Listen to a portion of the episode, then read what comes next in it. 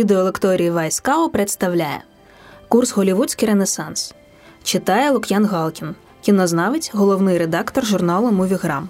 Лекція 10. Від смерті Кеннеді до Вотергейтського скандалу через В'єтнам. Параноя і соціальне розчарування на великому екрані. Вбивство Кеннеді та Мартіна Лютера Кінга, В'єтнамська війна, Вотергейський скандал, Вудсток, зрештою, який розділив Америку на дві ворогуючі частини. Все це стало дуже важливим тлом нового Голівуду. Власне, новий Голівуд і виріс із великих соціальних потрясінь. Є така влучна цитата одного з дослідників цієї доби, котрий пише, що у той період американці засумнівалися у головній постанові своєї демократії, власне, своєї державності «And justice for all» – правосуддя для всіх і кожного. От саме це правосуддя було. Поставлено під велике питання, але не тільки через Вотергейт, не тільки через період Ніксоновського правління, а через взагалі участь Америки у В'єтнамській війні, що ну власне ніхто не міг передбачити, якою затяжною і якою катастрофічною за втратами вона буде. Антивоєнна сатира на екрані розпочиналася, як це нерідко буває, із вельми метафоричних висловлювань. Два важливих антивоєнних фільми цієї доби власне не стосуються безпосередньо В'єтнаму. Я говорю про меж е, Роберта Олтмена та про пастку 22 Майка Ніколса, того самого Майка Ніколса, що створив хто боїться Вірджині Вулф та випускника, а згодом екранізував славетний роман Джозефа Хеллера. Власне, пастка 22 хоча і її дії відбуваються за часів Другої світової війни, вона є абсолютно універсальною антивоєнною сатирою. Сенс пастки 22, якщо не пам'ятаєте, полягає у неможливості головного героя та його товаришів комісуватися з війни. Вони е, намагаються, вони військові льотчики, вони намагаються власне поїхати додому з Італії, де вони знаходяться, американські військові льотчики, і потрапляють у таку собі пастку 22, яка полягає у тому, що якщо вони не хочуть воювати за станом психічного здоров'я і оголошують себе психічно неповноцінними, то вони абсолютно здорові, тому що вже кожна здорова людина не хоче воювати і хоче з цієї війни піти. І такі такі абсурдистські напівжарти вони стають е, важливою основою і роману Геллера, і фільму Майка Ніколса.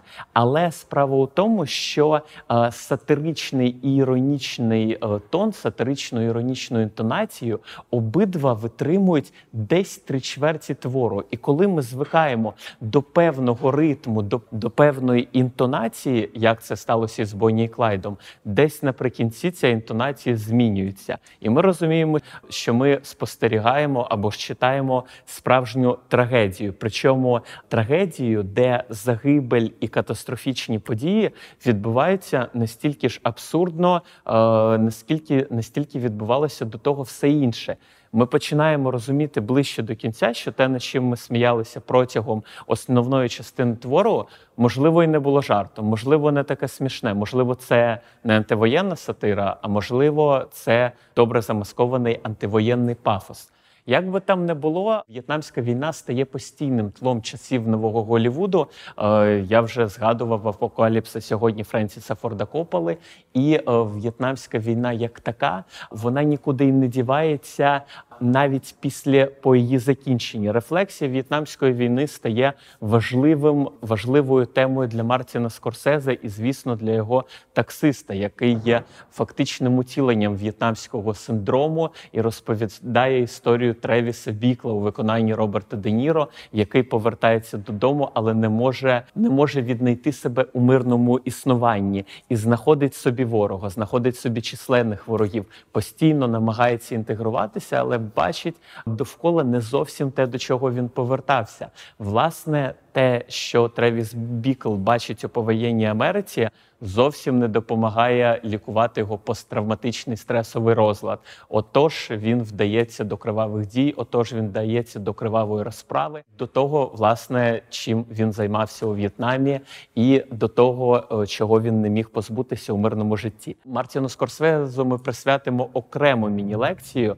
Зараз вже повернімося до Френсіса Форда Кополи і його розмови дуже симптоматичного фільму часів Вотергейтського скандалу, де Джин Гекмен грає е, такого собі прослуховувальника, який підслуховує інформацію про вбивство, що має бути скоєне невдовзі, і Попри всі свої о, е, правила, намагається йому запобігти. Але найбільшою його трагедією стає те, що він неправильно розуміє, той, кого має вбити, і запобігає. Е, власне, йому не вдається запобігти нічого, і він розуміє, що е, він не тільки завалює місію і сам стає об'єктом е, прослуховування і слідкування, як примара якого висить над Америкою тих часів, але й ще й повністю втрачає ті чи інші залишки моральних орієнтирів, які в нього були.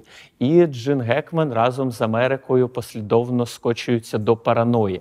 Одним з ключових натхненників Копола вказує власне вже згадуване нами фотозбільшення Мікеланджело Антоніоні, де головний герой також вдається до розслідування, яке не яке в якийсь момент стає важливішим для нього аніж успішна кар'єра і його вельми принадне, але чогось все ж ж таки порожнє життя. Розмова Френсіса Форда Кополи виходить на екрани незадовго до Вотергейтського скандалу і стає фактично його передчуттям стає дуже важливим елементом його рефлексії і аналізу на екрані.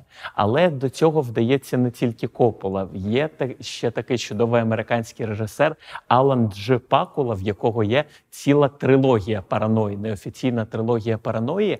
Третя частина якої власне і оповідає про Вотергейтський скандал і показує Боба Вудворда та Карла Бернстайна, яких зіграли Роберт Третворд і Дастін Гофмен, показує власне їхнє розслідування і слідує за ними, от у з'ясуванні того, що власне сталося в готелі Вотергейт. Параноя американського екрану стає важливою частиною саморефлексії суспільства, стає важливою частиною того, від чого американці тих років відмовляються, від чого вони відходять і чого прагнуть позбутися.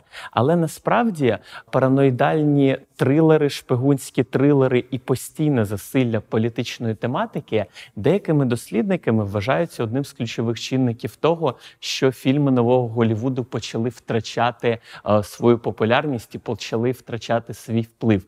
Насправді відбулося те, чого було варто очікувати. Ми з вами говоримо вже котру міні-лекцію поспіль про вельми похмурі, вельми депресивні фарби, які пропонують режисери нового Голівуду на екрані, і це відбувається рік за роком і рік за роком. Дуже логічно думаю, буде припустити, що в якийсь момент це починає е, втомлювати, що аудиторія починає е, шукати чогось іншого, і соціальний запит починає спрямовуватися десь в інший бік. От таким чином і розчарування Америки в 60-х, видалих 60-х, і в тому, що з них сталося у 70-х, згодом змушують глядачів відвернутися від цих фільмів і звернути увагу на більш касові і більш розважальні блокбастери, про які ми поговоримо, але ще не так скоро. Ще ми знаходимося у тому періоді, поки новий Голівуд приваблює більше аніж що завгодно інше, аніж зарубіжні фільми, аніж те, що відбувається у Європі, аніж те, що можуть запропонувати великі студійні проекти. І звісно, центром, окрім параної і окрім постійної загрози державного стеження стає ще й репрезентація насилля, абсолютно нова і така, що ще не встигла вичерпати себе е, з часів Боні і Клайда. Власне, вона не встигла вичерпати себе і до сьогодні, тому що американське кіно, як ми пам'ятаємо, любить ґрунтуватися на насиллі і робить це до сьогодні. Це була лекція з курсу Голівудський Ренесанс від Лук'яна Галкіна, кінознавця та головного редактора журналу Мувіграм.